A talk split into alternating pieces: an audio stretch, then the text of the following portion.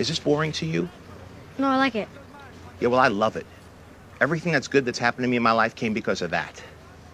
I might not do everything great in my life. Okay, I'm not perfect. I'm not the best husband. And I'm sorry if I wasn't the best father. But I'm good at this.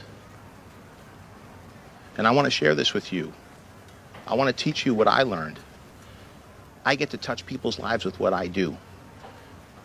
And it keeps me going, and I love it. And I think if you give it a shot, you might love it too.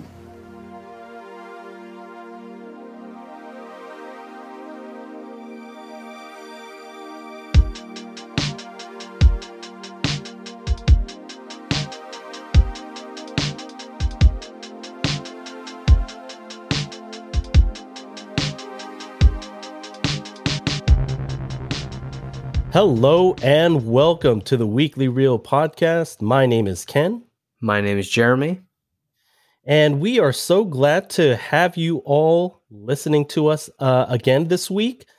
Jeremy, how have you been the last week since we recorded our last episode?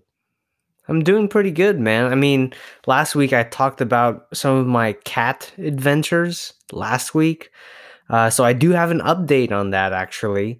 Well, if you didn't catch last week's episode, I did find like a stray cat found me actually on my front door, and we took care of it for a while. But unfortunately, since the last time we recorded, it hasn't come back. Oh, so that kind of sucks. I know. Like last week, I was like, I'm trying not to get attached. And then I got attached. So, and I was like, oh. And then when we were done recording, I gave it some food. And then it's like, all right, see you tomorrow. And then didn't come back. So I don't know. Man. I'm hoping that the cat's okay at least, or maybe got returned to its rightful owner or something. I just want the cat to be safe, hopefully. Yeah, we put out a post saying like, if you've seen this cat, just let us know that either it's okay or bring it back to us. Yeah. Wow. What, on Nextdoor or something like that? Yeah, exactly. Nextdoor. Okay. Not sponsored. All the time, man. How about seriously. You, man? How you been doing? Been good. Actually took today off from work, and it was actually the first day that I took off since last year. It was actually the day before Stanley's birthday in late December. And the reason why I knew this was at the end of the day yesterday, I was putting my auto reply response, and it said, hey, I'll be out on December 27, be back on whatever day it was. And I was like, oh my goodness, it's already been almost 8 months since the last time I actually took a day off. And so it was definitely needed. Got a chance to kind of recharge my batteries a little bit and focus on today's podcast. And so it was pretty cool. And also this past weekend, I got to prepare a little bit for today's episode by getting takeout at one of my favorite restaurants. But we'll get to that a little bit later. Teasing me now. Dang it. Yeah, I want to know, where did you go? Oh, we're saving that for later. So we wanted to take this time, especially in these early episodes, to have all of our listeners get to know us a little bit more. And so I wanted to ask you, Jeremy, like at least one question every time, like I'm the host on a given week, so that we can actually share a little bit of ourselves and our interests to the listeners out there. And so this week I thought of this question, and the question is, what podcasts do you listen to? Well, there are a couple that I do want to mention. The first being Inside of You with Michael Rosenbaum. So if you don't know who Michael Rosenbaum is, I'll let you know. He's an actor, basically from Smallville fame, the TV show, the pre-Superman TV show. And he played Lex Luthor. And I want to say he's probably my favorite Lex Luthor of like all time. I agree. He's underrated, I think. Yeah. And in his podcast, he basically interviews other celebrities. Like I know he's had like Dave Bautista on there, Zachary Levi, a bunch of other celebrities on there, and they talk about just basically about themselves and whatever they want to talk about. It's a very entertaining podcast, and he's hilarious at the same time. He's crazy, but that's besides the point. Crazy, hilarious guy, and I recommend checking it out. The other podcast that I listen to is somewhat of a similar name to ours. Ours is The Weekly Reel. Theirs is The Weekly Planet. It's also a movie podcast, but I was able to find this podcast because he has a YouTube channel called Mr. Sunday Movies, where it basically gives like a lot of movie trivia, movie reviews, and those guys there, they're like hilarious. I think they're Australian, but those guys are like super funny. So I recommend checking those guys out if you like movies and want like a bunch of jokes. I think they did like a whole series on the Transformers, the Michael Bay Transformers movies. Ooh, they ripped those apart. So really, even the first one, huh? Even the first one. I mean, they say all of them is pretty much the worst Transformers movie. Obviously, they're a little bit more lenient on the first one because it's not bad. Not really a guilty pleasure because I think it was actually a good time. But who knows? Maybe we'll talk about that if sometime in the future. Yeah, maybe if they have any new Transformers content out there. Yeah, so interesting. And kind of going back to your Lex Luthor, I mean, I just remember the time when we went to New York and we ended up seeing Lex's dad, Lionel Luthor. Yeah, what was his name? John Glover. John Glover, sorry. And he's actually on Michael Rosenbaum's podcast. Really? Yeah, They had a very funny conversation. I think that's a good one to listen to if you're interested, because we saw him on the subway in New York. Do you want to go into detail with that, Ken, and how we met? Not met him. Actually, we never said hi. We were too scared to. No, not that we were too scared. It took us a while to recognize who he was. I think it was your brother that actually recognized him the first time, but he was like, so I guess starstruck. He couldn't really talk. He was just like, yeah. And then he eventually got the words out. And then by the time we were trying to strategize on ways where maybe we can like not really bug him, but at least say hi and maybe let him know that we're huge fans of Smallville, the TV show. He ended up arriving at his subway stop and no, we did. Oh, we did. Sorry, yeah, you're right.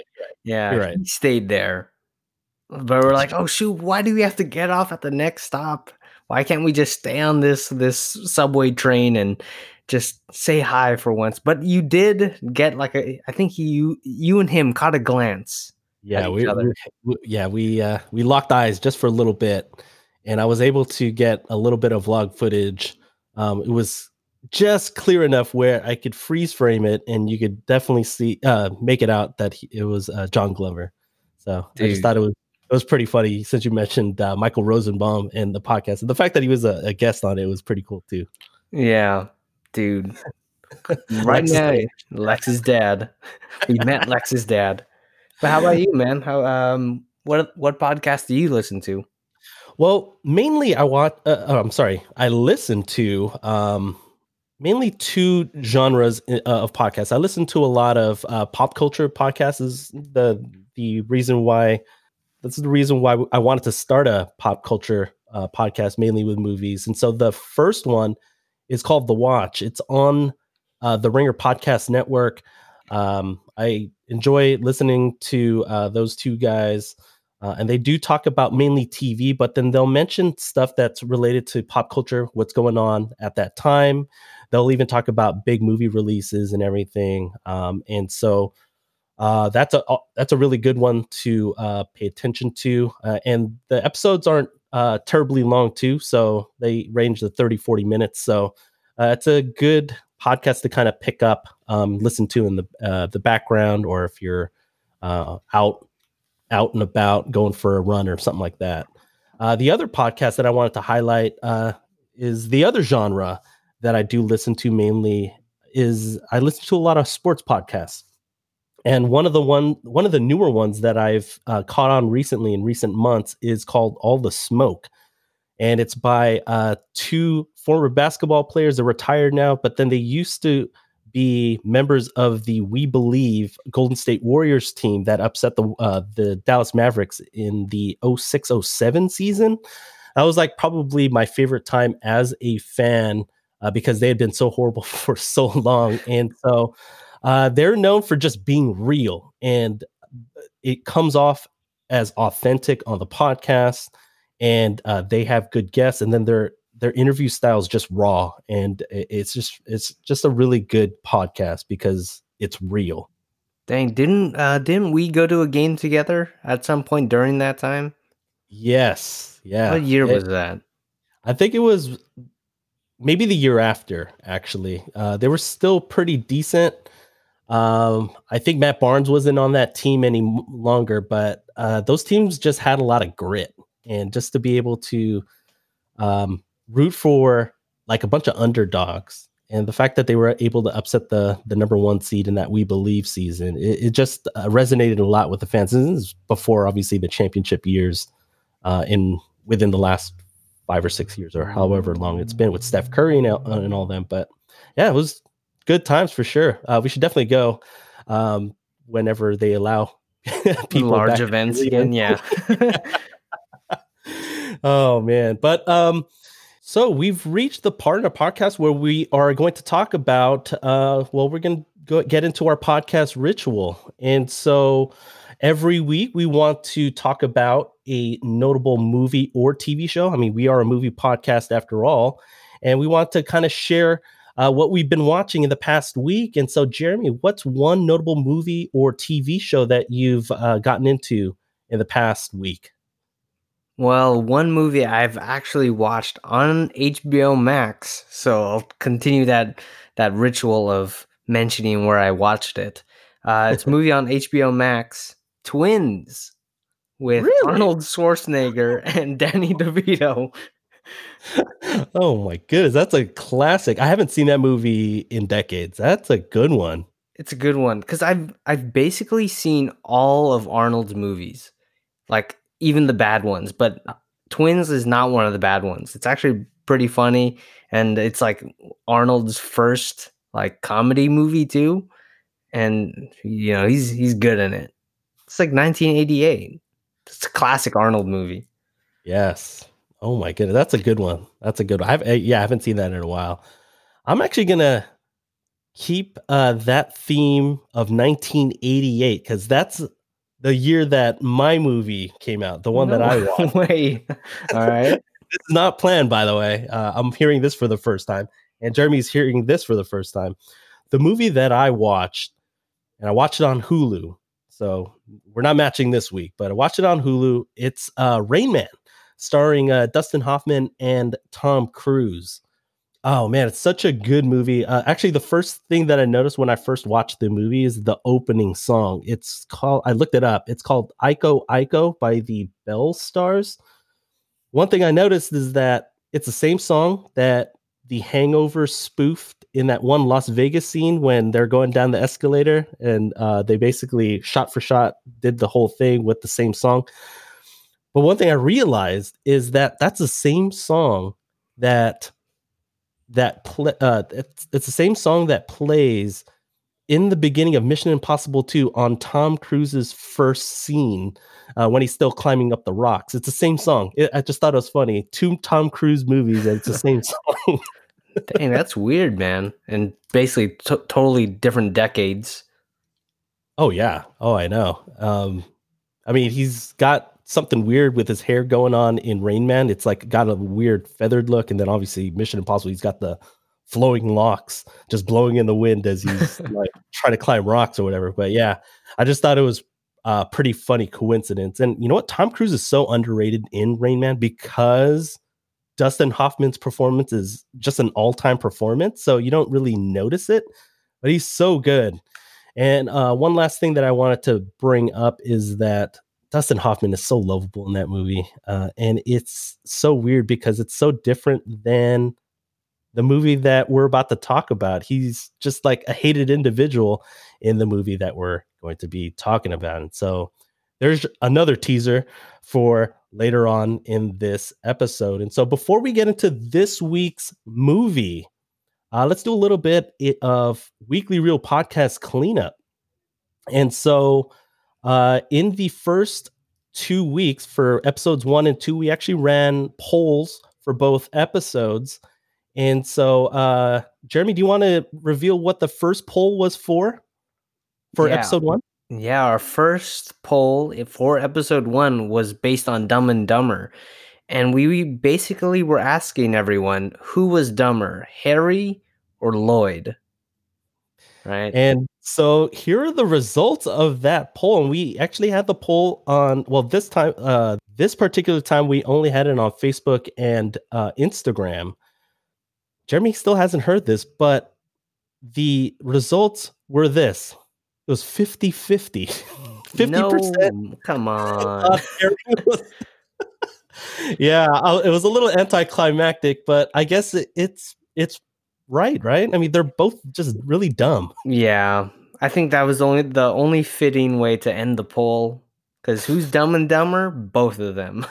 Yes, they are. Why don't you go ahead and also introduce the poll that we ran for episode 2, last week's episode. Yeah, in last week's episode, we talked about 3 of the Marvel Cinematic Universe, the first 3 movies in that universe, which was Iron Man, The Incredible Hulk, and Iron Man 2. And so we based our poll based on The Incredible Hulk and, the infamous recasting there with Edward Norton and into Mark Ruffalo. So we basically asked, who do we prefer in terms of their interpretation of Bruce Banner / Hulk, Edward Norton or Mark Ruffalo? Right. And I have the results here. And again, they were really, really close, but it looks like everyone disagreed with both me and Jeremy in that Mark Ruffalo, they felt was the better Bruce Banner and Hulk by, it was 55% to 45%. It was really close, but they disagreed with us. I don't know. I feel like they needed to give Edward Norton a chance. I felt like he was just more layered as an actor.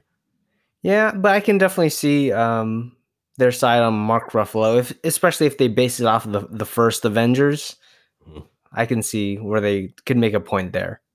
Oh, and you know what? I will admit he's a likable character in all of his appearances, especially when he's playing the comedic role, like in Ragnarok or some of the more recent movies, especially Smallville. Yeah, I think Mark Ruffalo also just has that more. He's more approachable looking as a person. He is, and I think that's what we discussed last week, in that Edward Norton kind of gives a little bit more of an introspective take on Bruce Banner. And so, yeah. So that being said, I wanted to mention this to all of our listeners. Just keep an eye out for future episode related polls. We're going to try to put these on all the platforms, on Instagram, Twitter, and Facebook, and we'll post these every Tuesday. So we are still releasing episodes every Monday. So the next day we are going to have an episode related poll.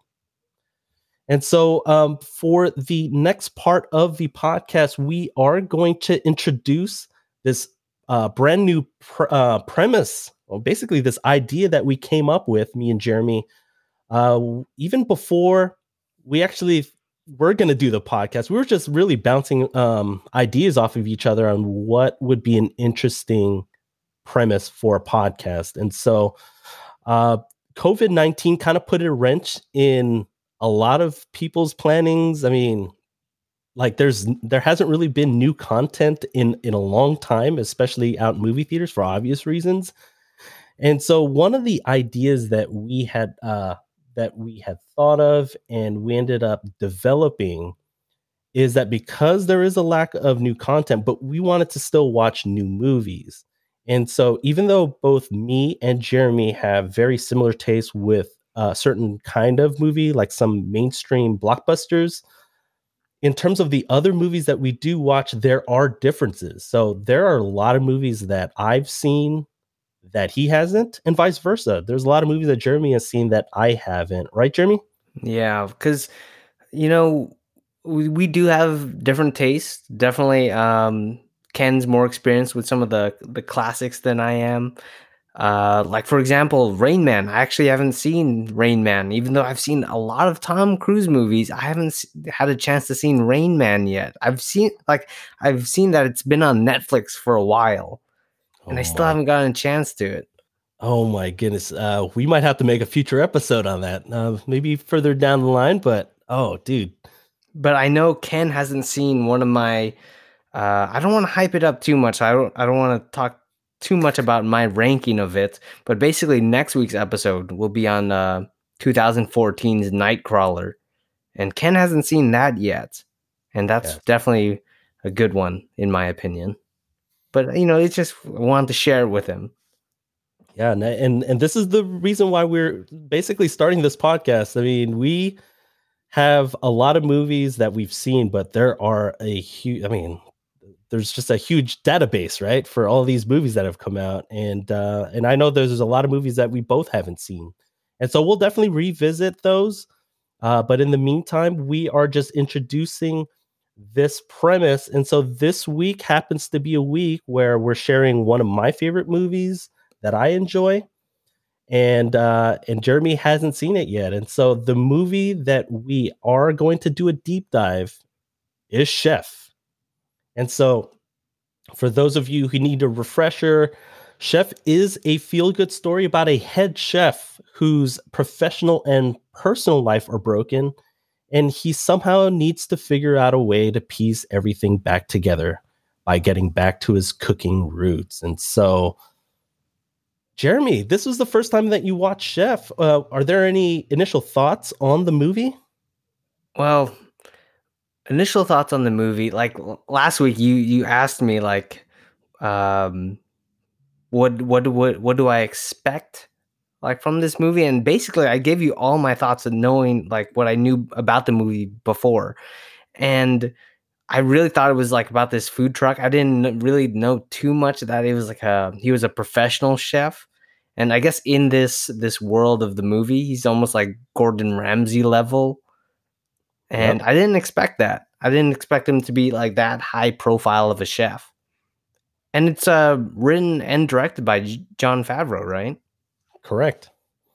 And that's why I figured, even though you hadn't seen it, you would like it. Just the fact that, you know, a lot of the characters that are in the movie are in movies that we enjoy and we're entertained by. So Jeremy, why didn't you watch Chef when it originally came out?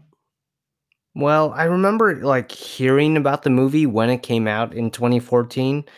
And I remember hearing it got good reviews. Don't worry, I didn't like look up the Rotten Tomatoes score again for our later segment, that little game that we play. But considering it was like an indie film, right? So that's probably why it's not on most people's radar. Especially, I looked up when it came out. It's like May 30 of 2014. And at that point in time, you know, 2014 was a good year for movies.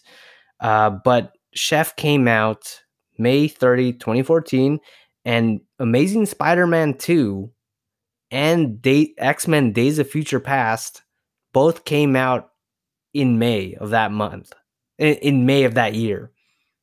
And so I remember going to both of those movies in the theater, and that's probably why I didn't watch Chef. Because, you know, I was really into watching these superhero movies. And Days of Future Past was good. Amazing Spider-Man 2, not so much. Yeah. Oh, you know, that does make sense. You know, it's funny, and we'll get into when I get there. I actually didn't watch it in the theater as well. So a little bit of a preview there. But, Jeremy, what were your overall thoughts now that you have seen the movie? What were your thoughts on the movie? Well, first of all, it made me hungry. Like, honestly, I knew I had to grab a snack like in the middle of the movie when I was watching it. I'm like, I need some food right now, man. This is making me too hungry. It was actually a bit of a torture to watch it because it's making me hungry too much, man. But that's when you know it's it brings out the foodie in you. I think it's a fun, laid back movie. All the food looked so good. If I had to nitpick something about the movie is once the food truck got started, he didn't really, Carl, the main character, didn't really face too many problems after that. Cause I think he basically got the food truck at like the midpoint of the movie. Yeah. And normally you expect at least maybe one more problem after that. And I thought it would be either like with his son or with like the police or something like that little event that happens. But yeah, that's just a bit of a nitpick. But overall, you know, I had like, it was a very laid back movie. You can just like basically chill and eat some popcorn with it. Kettle corn. Yeah, no, I agree. It's definitely a feel good movie. I do agree with you there in that he didn't really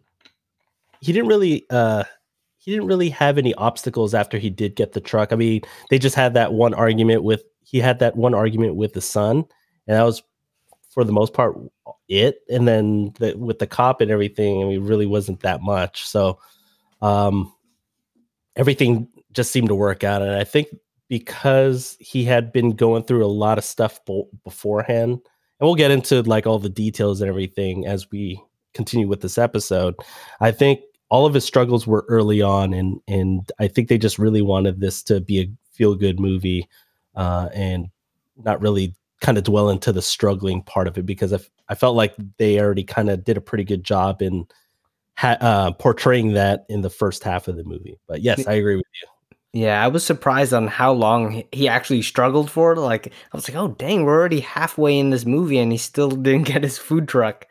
But so I agree. Like, if that was their intention of like making it like a feel good movie, you know, I can forgive that because of how much struggle he did have in the first half of the movie. Because, man, so much frustration in the beginning. And just watching like Gordon Ramsay's Kitchen Nightmares, it reminded me so much of like the first half of this movie. So Ken, what was your personal experience with the film? Well, before I get into that, I actually wanted to pick up where I left off earlier in the beginning of the episode with that teaser.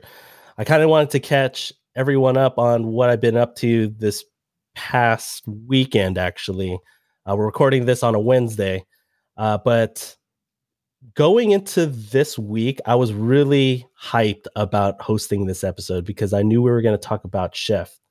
I got so hyped that this past weekend, I made a trek out to the North Bay to San Rafael. It's about a 45-minute drive from where I live. And we drove to Soul Food. You remember Soul Food, right? We went there for my birthday that one time. There was like a bunch of us. Shoot, how come I don't remember that? You were with us, weren't you? I need to look at pictures. Yeah, you were there. And we just had like, it's this place where, think of a very colorful, like kind of like a Chevy's, where it's like super, it's super energetic. It's bright colors. There's a lot of good food. But, you know, obviously in COVID times, everything's just done through takeout or delivery. Anyway, I ended up going there in preparation for this episode, and it's Puerto Rican food.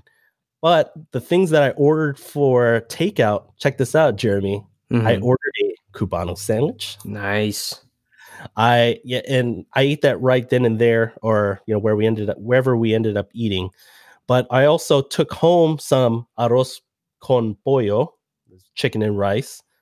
Took home some tostones, which is that banana, like plantain, and it's cooked and fried and it's so good. And I took home some mariquitas, which is like plantain chips.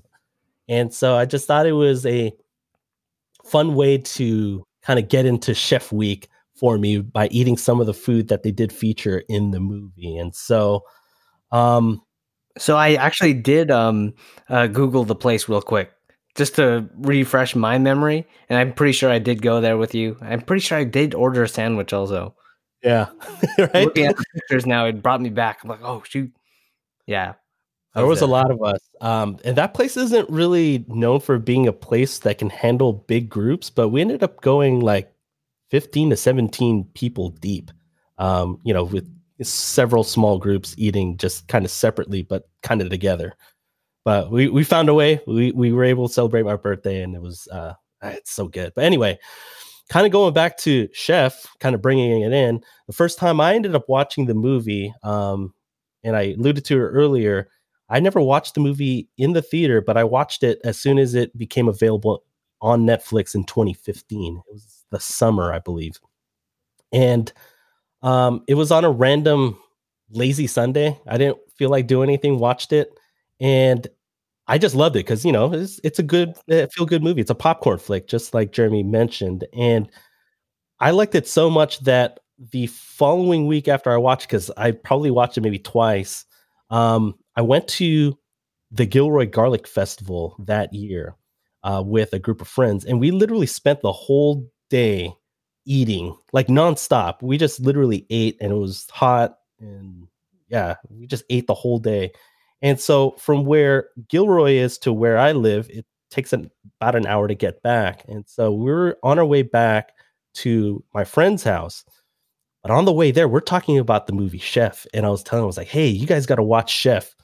And it's on Netflix. It'll just make you hungry. And I think because we were just talking about, we talked ourselves into getting hungry. And what we ended up doing was we ended up stopping by the grocery store, picked up ingredients to make the famous grilled cheese sandwich that was featured in the movie. We looked up the recipe, and after eating for like the whole, literally nonstop for the whole day, we ate some more. We ate the grilled cheese sandwiches, and that just segues perfectly into our first topic of the episode. And so, Jeremy, what was your single favorite dish from Chef?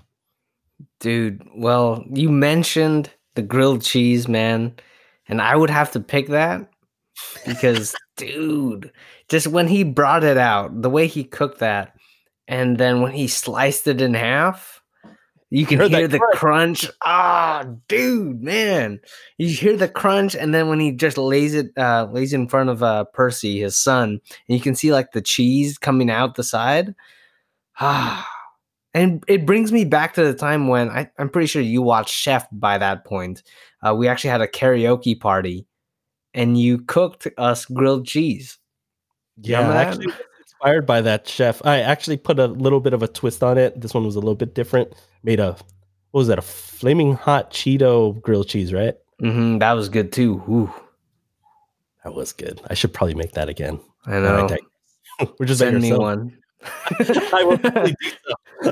I'll drop it off 6 feet. We'll social distance. I'll just drop it at your doorstep. Yeah, Postmates from Ken. Yeah, exactly. Ken Mates. But yeah, no, it's just to kind of add to that, it not only the crunch, but remember one where they're talking about it in the scene where I guess they were trying to create Carl's Twitter handle, right? And he's like eating it, and you can hear the crunch, but also, the cheese pulls were so epic that were happening in the background while they were talking about the Twitter. I just thought I'd add that to what you were talking about earlier. And that's messed up. He was eating Percy's grilled cheese. He made it for him, and then he just started eating it. But yeah, the cheese pulls, man. Looks so good. Yeah. When I came up with the topic for for this podcast, that's actually why I brought it up, is because I wanted to say the grilled cheese too. It's for the same reasons as Jeremy, but to give a more context to that story, to add to the story that I mentioned earlier about that Gilroy Garlic Festival trip, when we finally got back and we went to when we got back from the grocery store to make the grilled cheese, this is what we did, Jeremy. So when we were cooking, we were literally emulating frame for frame the actual scene. So we actually on Spotify, we're not sponsored by Spotify, but if you want to, go ahead and sponsor Spotify. We played the song that was playing in that scene, and we just played it on repeat the whole time while we were making grilled cheese, and we were doing the whole like DJ thing with the sourdough butter. The butter too, man. Dude, and so we were literally recreating that whole scene. And so just thought I'd continue that story because my answer is also the grilled cheese. But since we do have to mention at least one other thing, I want to give an honorable mention to that pasta dish that he made for Molly, aka Scarlett Johansson. That pasta dish looks so good, and it looked really simple to make. It looked, you know, doable, and I kind of want to look up a recipe to see if I could go ahead and make that one of these days. My honorable mention, though, remember when he was cooking the hash browns? Oh, dude, when he was like lifting them up a little bit and then putting them back down, then cutting them to squares. Ooh, satisfying. Yeah. Carbs are my kryptonite. Yeah, that's why I mentioned the pasta. I like potatoes. That's why I mentioned hash browns. The other question that I wanted to bring to you, Jeremy, for our listeners is that, I mean, we're obviously discussing a movie that has an obvious food theme. And so, but then, you know, Chef Carl Kasper's storylines are featured prominently in this movie. And if you do a little bit of a deeper dive, you'll notice that there are two things that Carl struggles with. And so I was wondering which you felt was more compelling, Carl's relationship with his son, Percy, you know, that whole storyline, or did you find Carl's professional journey as a chef more compelling? Well, personally for me, I felt like his relationship with his son, Percy, was more compelling to me. And I felt like that all the imagery of the food was icing on the cake, no pun intended, kind of. Because I think going into the movie, I didn't expect the movie to involve family a lot. And Percy, his son, I think is such a good character, but you do run the risk with like these young child actors coming off as like annoying kids. Mm-hmm. But this kid, his son, is such a likable character too. Of course he has like kid tendencies and all that stuff. Like, you don't love me or something like that. But, you know, it's that's kids. But, you know, he didn't come off as annoying at any point. And, you know, you're like, oh man, his dad's kind of a jerk sometimes for like neglecting him. And I thought that was a really compelling part of the story. No, I agree. Actually, just to add to your point, I just thought that Percy was actually such a well-written character. He was actually one of the better kid characters that I remember watching, you know, like, because like you said, a lot of the times kid actors or kid, you know, the characters, they're just annoying more than anything. And I felt like I can actually identify with like his personal journey, you know, just taking it back to when we were kids, you know? Yeah. Cause he was written so well, Percy. And I just, the way their relationship forms throughout the movie, I thought was really nice. Yeah, it was actually pretty surprising that I saw that was actually one of the main themes, especially in a movie that has food at its center. But actually, I'm going to go the other direction, and I'm going to say that I felt that the professional journey as a chef was more compelling to me. And I don't know if it's because where I'm currently at in my, I guess, in my own personal life, you know, like for me, I'm at that point in my life where, you know, I'm still trying to find my way, like professionally. I'm, you know, obviously trying to move up in my day job, but also, you know, there's a lot of things going on in my personal life where I just needed to take a step back. I needed to just kind of strip things down, and I felt like Chef Carl Kasper he basically took a step back and he kind of got back to his roots. And, you know, he was able to kind of slowly start rebuilding on a more solid foundation.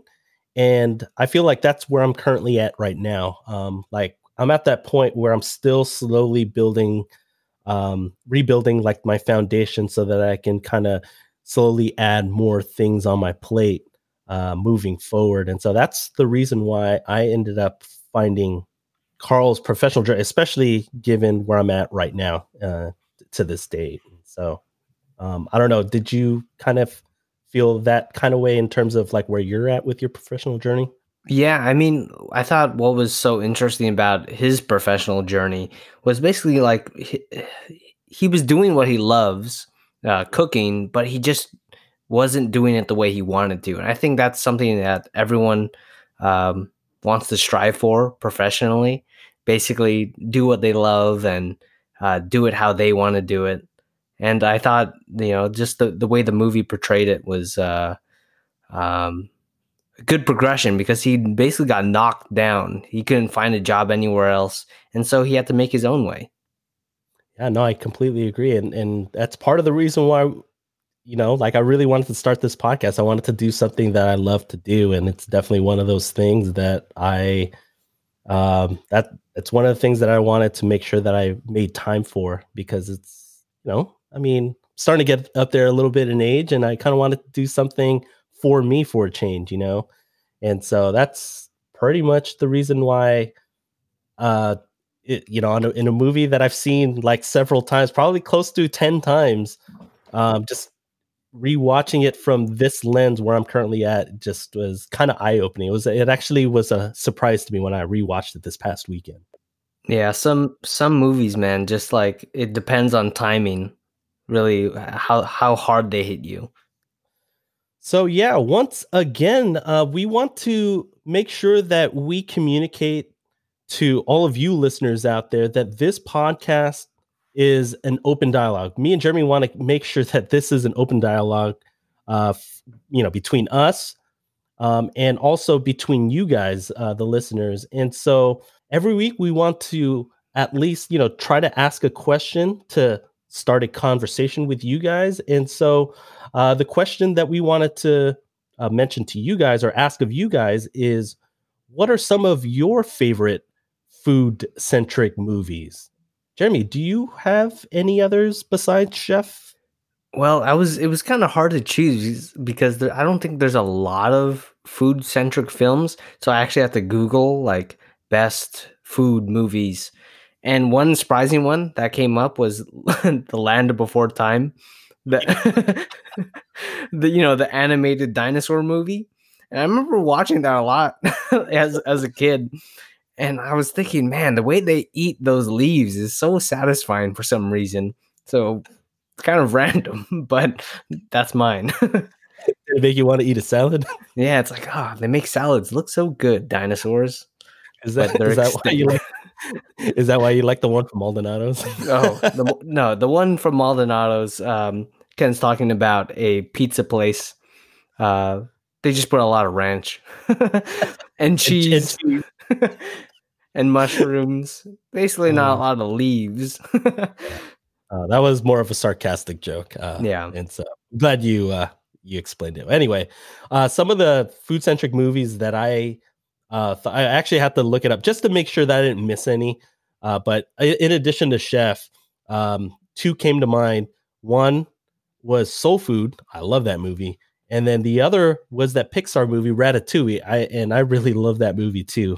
So you should definitely check those out. And so if you want to send us some of your favorite food-centric movies, you can go ahead and send us a comment. We'll actually post something on Twitter. And so if you want to comment there, Jeremy, what is our Twitter handle again? @WeeklyReel. Yes, it is @WeeklyReel. And also you can send us an email with that same feedback. You can send that to weeklyreelpod@gmail.com. And so, Jeremy, let's go ahead and take a break.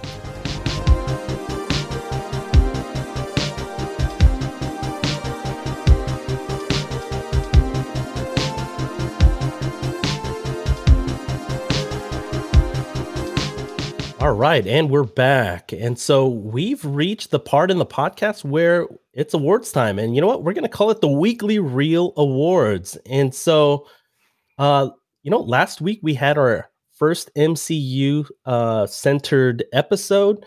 And since both me and Jeremy are huge fans of the MCU, and we had such a blast recording last week's episode, you know what? We decided to rename the awards that we did introduce in episode one. We decided to rename those awards so that they had a little bit of an MCU twist. And so the first award that we wanted to give out is what we're calling the Marissa Tomei / Aunt May Award. And if you remember, her character is in both MCU Spider-Man films. And so this award is for what has aged well, just like Marissa Tomei, like fine wine. So, Jeremy, why don't you give us your winner for what has aged the best? Yeah, in terms of aging, I think what's always hard is like social media and technology, whatever they show there. And so when they started showing Twitter a lot and using the graphics for Twitter, that could really spell disaster sometimes in terms of dating itself, and especially the way they present it. But I actually thought they did a really good job of presenting it in an interesting way, Twitter at least, the way they presented it. Because sometimes, for example, I think there was a movie called, it was with Liam Neeson on the plane. I think it was called Nonstop. I think it involves texts. And those type of graphics can really wear you down in a movie if they keep utilizing them. And when they kept doing that with Twitter in this one, I actually found that being Twitter having a focal point in the movie was actually entertaining. I was surprised. Yeah, I completely agree. That was actually one of the ones that I thought of as well. But just to kind of bring that point where it wouldn't have aged so well is kind of going back to the first Mission Impossible when they were talking. Remember when they were showing Tom Cruise typing stuff on the internet and it just looked really dated? If you rewatch it again, now or whatever, you'll know what I'm talking about if you don't remember. But yeah, it could definitely be really a huge miss further down the line. So completely agree with you on that. My winner actually for the Marissa Tomei Aunt May Award is the foodie scene. And I feel like the foodie scene is still as popular as it was when the movie came out in 2014. And even especially with food trucks. I mean, there's food trucks are still very prominent part of the of today's society, even with COVID-19. I feel like COVID-19 is really the only thing that's kind of slowed it down. But even then, there's still ways where, as long as you social distance and have a mask or whatever, you could still get food at these food trucks and just out in general. And so just the foodie scene is something that I did notice that's still super relevant in 2020. And so the next award that we did want to give out, especially since our main character was played by Jon Favreau. So in honor of Jon Favreau, we wanted to give this next award, and we're going to name it the Happy Hogan Mullet Memorial Award. And if you remember, he had the mullet rocking in Iron Man 3. And the reason why we're giving out the Happy Hogan Mullet Memorial Award is, it's for what has not aged well. And so, Jeremy, what is your winner? Yeah, we did have a consensus winner between the both of us. And when you watch the movie, it may be kind of obvious, and that's mentioning of Vine.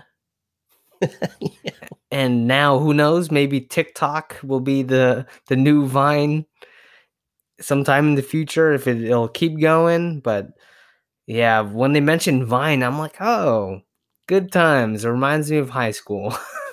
Yeah, the original TikTok. That I still don't have either of them. So yeah.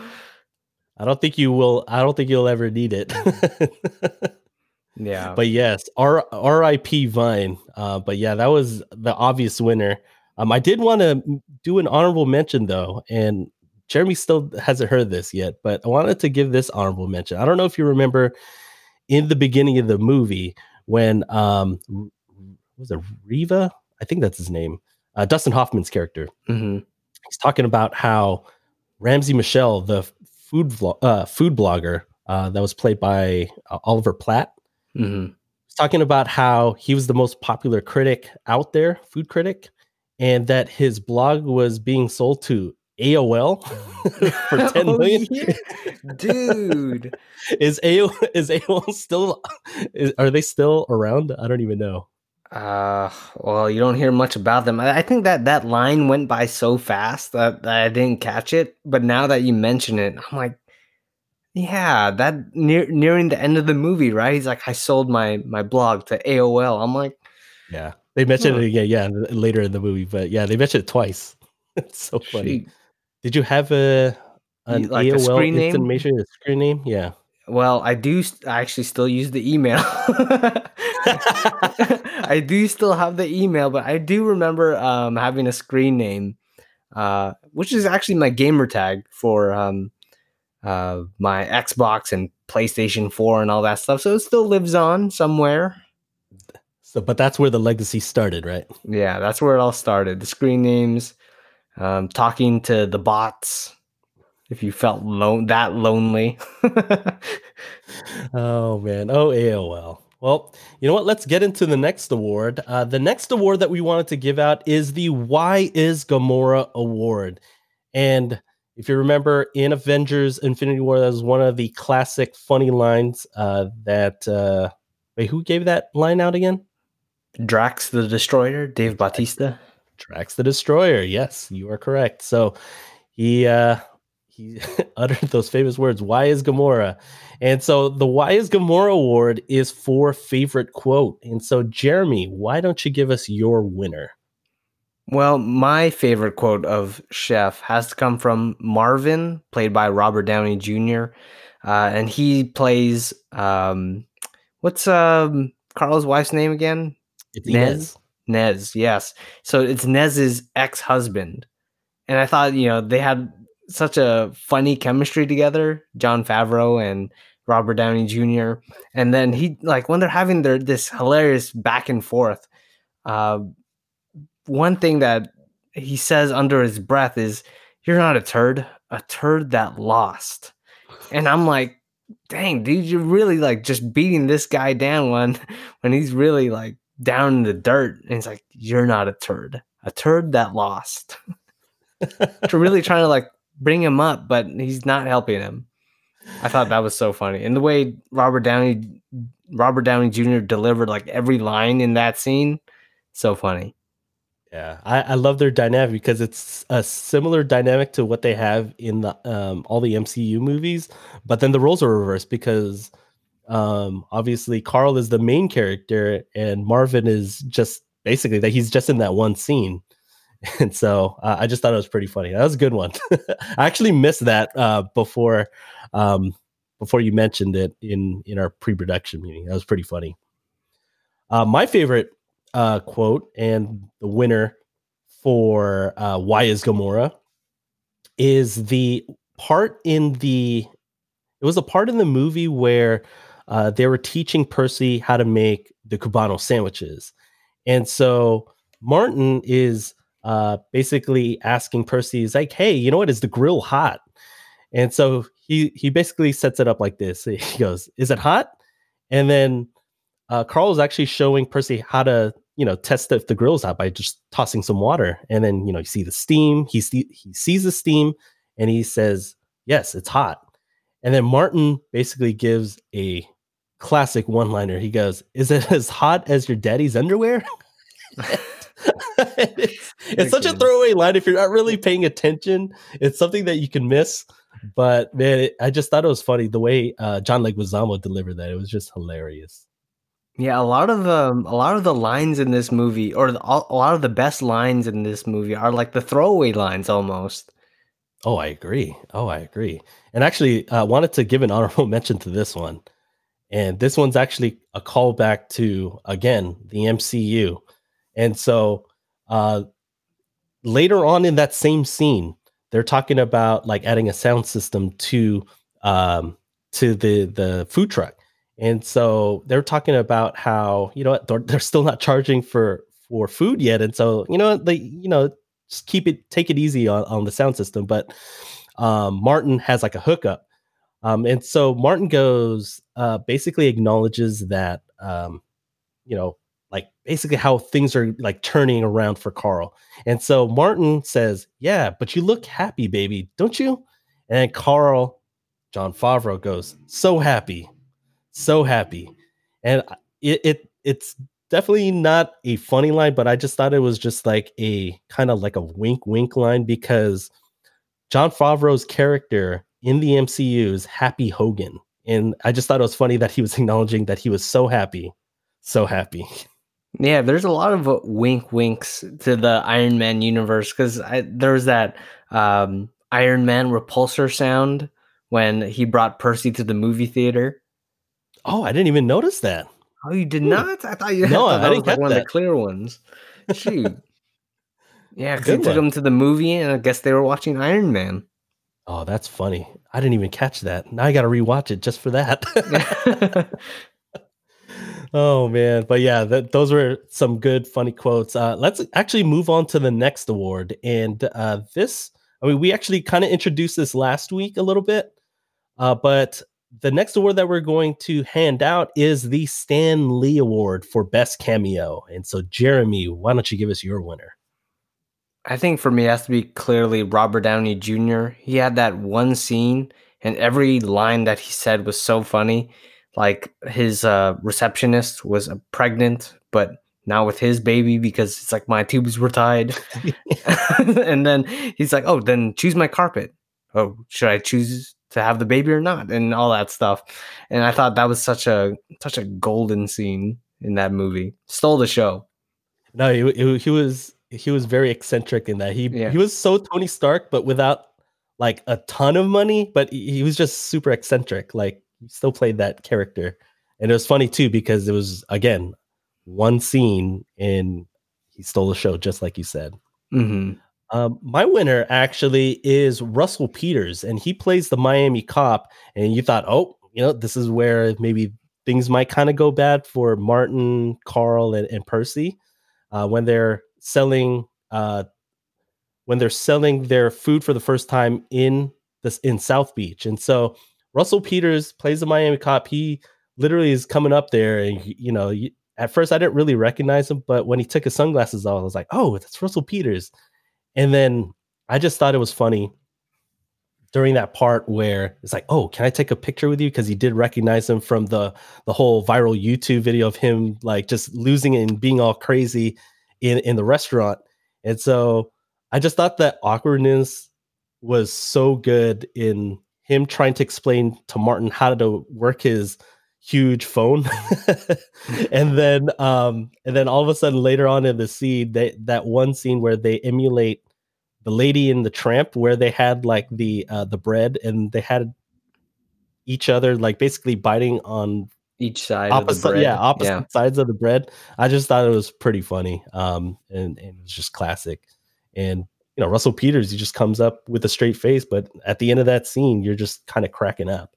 And so that was mine. So the next award that we are going to be handing out, and we did touch on this last week also, it's the Yinsen Award. And Yinsen is featured prominently in Iron Man and Iron Man 3.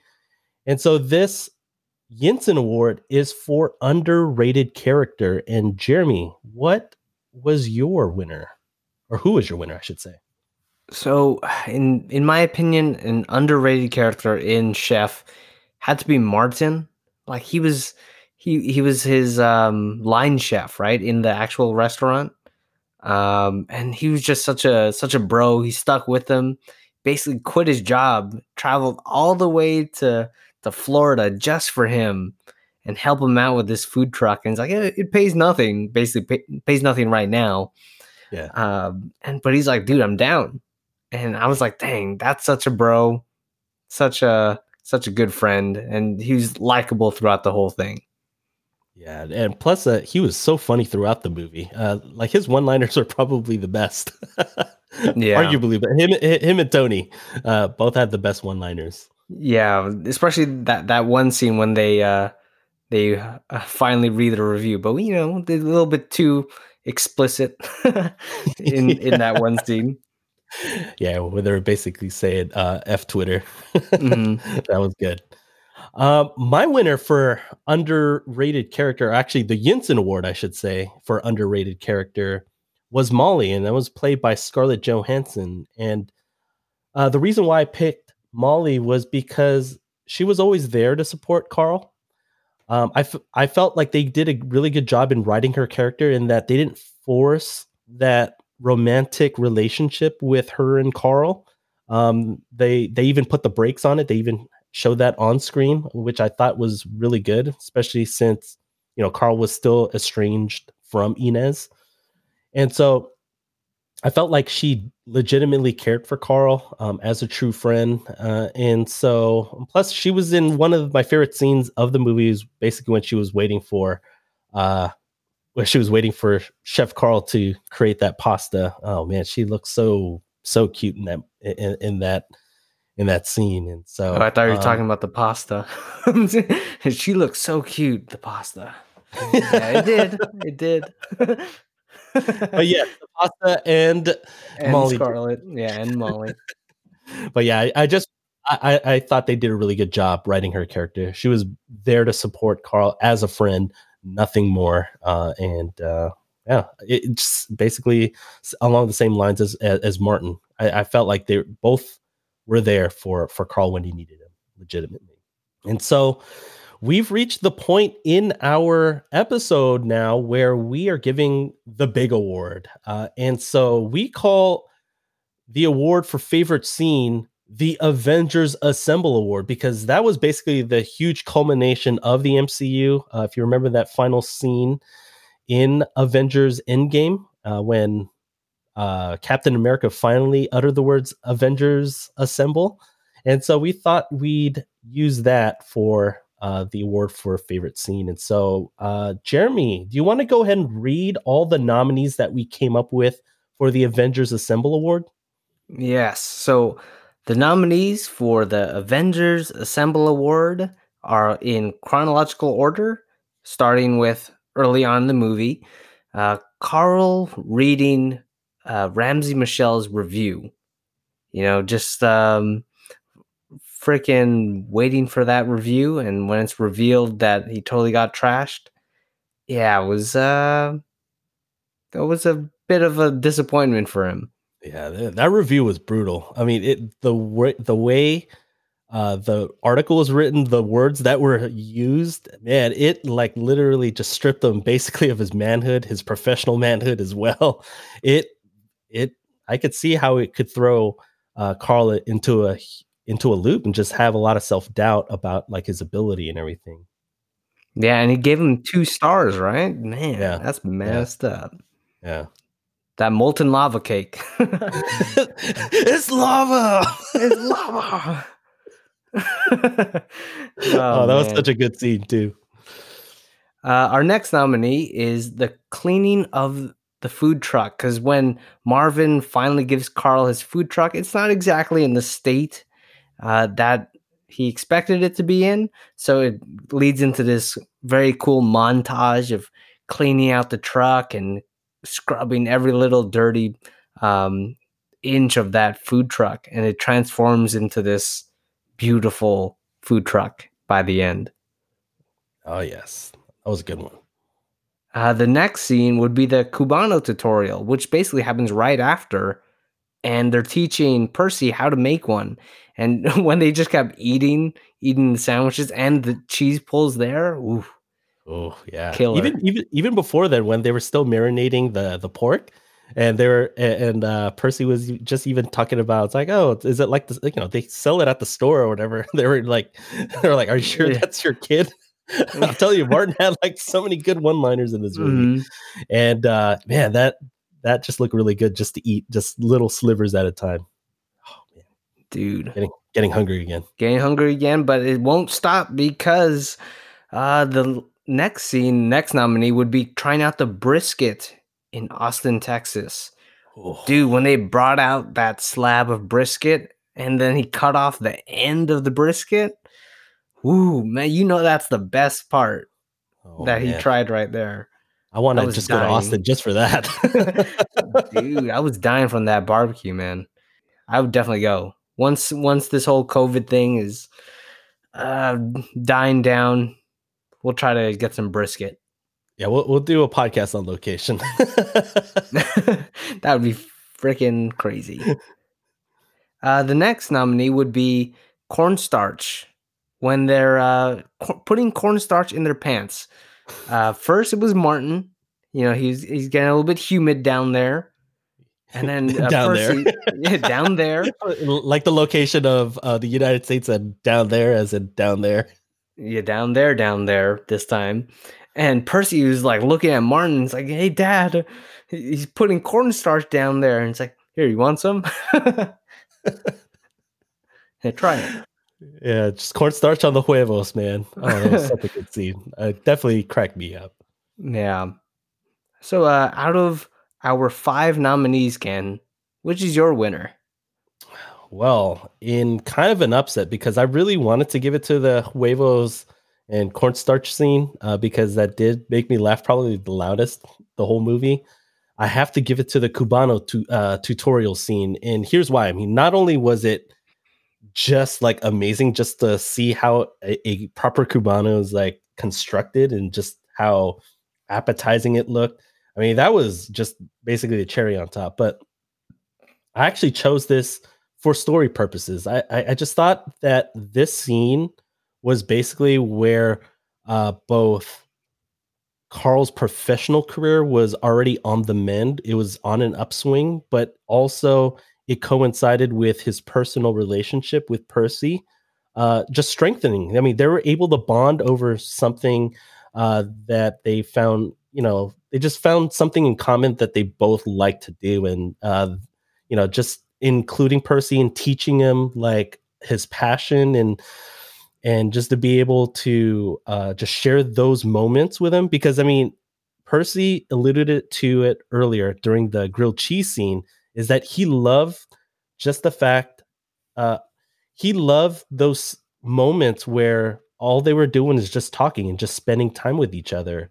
And I think that's that point where Carl finally got it, you know. And so, you know, other than the Cubano, I just thought it was a huge turning point for Carl as a character. And so that was my favorite part of the movie. That was my favorite scene. Yeah. Well, my favorite scene of the movie, I think, has to be the cleaning of the food truck. Something's really like special about that. I think in a way it symbolizes Carl basically cleaning up his life, really throwing out all the bad stuff and forming something new out of it. I think that food truck very much symbolized his professional career choices. And his, you know, his relationship with his son, basically like throwing out all the stuff that they don't need. And obviously they even got into a bit of a argument, him and Percy, at the end of that scene.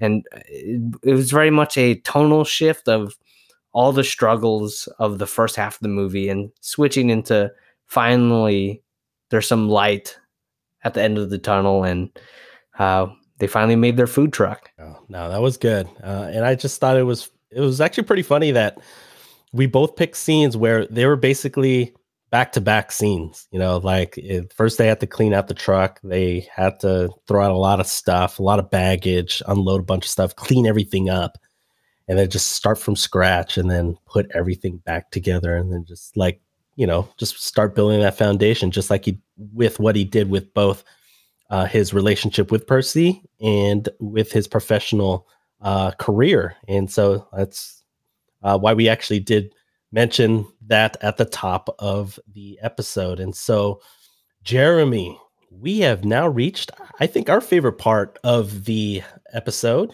and that is the Guess the Rotten Tomatoes score. And so, for those of you who are just jumping in on this episode, what we do is we try to guess the Rotten Tomatoes score. We both come up with scores beforehand. Jeremy has his score. I have my score ready. And what we are doing is we're keeping a running tally with each passing episode. And so after episode 2, Jeremy is currently winning 3-2. And so Jeremy, on Rotten Tomatoes scale, it's 1 to 100. What do you think Rotten Tomatoes gave Chef? I'm going to guess 90%. Really? You thought it was that high, huh? I was more pessimistic in terms of the actual Rotten Tomatoes score. So 90, huh? Okay. Well, my score, or my guess, I should say, for the Rotten Tomatoes is a 78. Really? Dang, that's a pretty big gap. Oh. My reasoning is because I think it was a very fun movie. Yeah, interesting. I don't know. I didn't trust my own rating with this because, I mean, we'll get to our own personal ratings later on. I definitely gave it higher than a 78, but I don't know. I don't trust critics. Oh, man.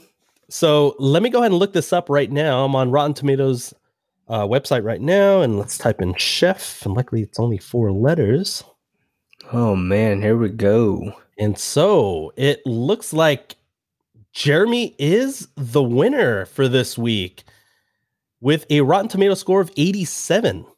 87. Whoa. 87. Interesting. I actually thought it was going to be higher. Yeah. So after episode 3, now Jeremy is expanding his lead. Oh, I could tell that he goes on Rotten Tomatoes more than I do. And so, again, we're going to keep this as a running segment, and hopefully I can close the gap next week. It's going to be tough because, you know, next week is Jeremy's movie. And so, yeah, right now the score is now 4-2. Jeez. 4-2. It's all right, man. You got it next week. I guessed it lucky this week with your movie on your home turf of Chef. I know. I got to think about it a little bit more. I feel like I'm overthinking Rotten Tomatoes scores. I should probably add a little bit more because I think the last movie that I guessed, I think I was on the lower end as well, right? I think so. Yeah, with Iron Man 2. Iron Man 2. Yeah. Jeez, you gotta think like backwards. A critic sometimes. I know. But sometimes I gotta think like a, you know, one of those local critics, you know, usually they'll give it a little higher, and then like more of the national ones will be a little bit more tougher on it. Yeah. Especially these type of movies, you know, a little bit more popcorn flicks type movies. So I don't know. I definitely gotta adjust my way of thinking for sure, starting with next week's episode. So we've now gotten to the point where we're giving out our last award. And so our last award is the award that we are naming it the I Love You 3000 award. And for those of you who are fans of Avengers Endgame, that was a quote that was given by Morgan Stark, which was Tony Stark's daughter. And so the I Love You 3000 award is basically our own personal rating for the movie. And we thought that since we are doing an MCU centric movie, we, you know, instead of rating it like on a letter grade scale like a lot of reviewers do, or a scale of what, 5 stars or 1 to 100, and so we had a little bit of fun on episode 1 when we rated Dumb and Dumber 1 out of 1,000,000. That was hard on that scale. But moving forward, we're actually going to rate our we're going to give our ratings for these movies that we are going to be talking about a scale. We're going to be rating it on a scale of 1 to 3,000. And so, Jeremy, what was your rating for Chef? Well, my rating out of 3,000, I think I would rate it 2610, which is funny because I gave it 87%. Because, and it just so happened to be the Rotten Tomatoes score. But yeah, I wanted it to be 87%. Because I knew I would give it kind of a B+. Not so much like the A. But yeah, 2610 out of 3,000. This is crazy. Wow, what happened? 87% Rotten Tomatoes. Jeremy gave it 80%, 87%. I gave it 2,610 as well for 87%. Dang. Man, I should have trusted my own self. Oh man, same score. I did not. I thought you were gonna add at least like 26-13 or something like that. I was thinking about it when you gave your 26-10, but I was like, I can't. That was a rating that I gave beforehand, and that just proves to you that we don't really talk about ratings beforehand, and we come up with these things before we do record, and so that's and we don't tell each other. So. That's hilarious. 87%. So you know what? I think I just need to trust my own rating. I think I'll just rate. I'll give my rating, and I'll use that for my Rotten Tomatoes score. Yeah, maybe, man. You gotta trust yourself sometimes. Exactly. And so, Jeremy, why don't you go ahead and preview episode 4? Well, next week, grab your cameras and let's drive into the night with Nightcrawler, starring Jake Gyllenhaal. It's another movie from 2014 that took me by surprise, and I know Ken hasn't seen it yet. So if you love complex characters and are interested in the world of TV news, tune in next week when we talk about Nightcrawler. Oh man, I am looking forward to watching it. It's one of those where I think you've been telling me about Nightcrawler for so long. I think you and Jacob, another one of our friends, has been telling me to watch it for so long, and I just never got around to it. And so I'm kind of glad that this podcast is forcing me to finally get to watch this movie. And like you mentioned before, it's like one of your favorite movies of all time, right? Of all time, I don't want to spoil that yet. We'll see. Okay. Yeah, we'll talk about it. We'll talk about that. You know, a little bit of a teaser for episode 4. A lot of teasers. A lot of teasers. If you're listening to this before next week, it is on Netflix right now. We're not sponsored by Netflix, but if you want to watch the movie first and you haven't seen it, Nightcrawler is on Netflix right now. Yes. So yeah, it'd be nice to be able to have you guys listen to it ahead of time, maybe the weekend before our Monday release. And so that when the podcast does get released, you can be one of the first to listen to the podcast episode. And so definitely looking forward to next week, watching something new in terms of watching a new movie for me. And so before we get to next week, Jeremy, do you have anything to plug?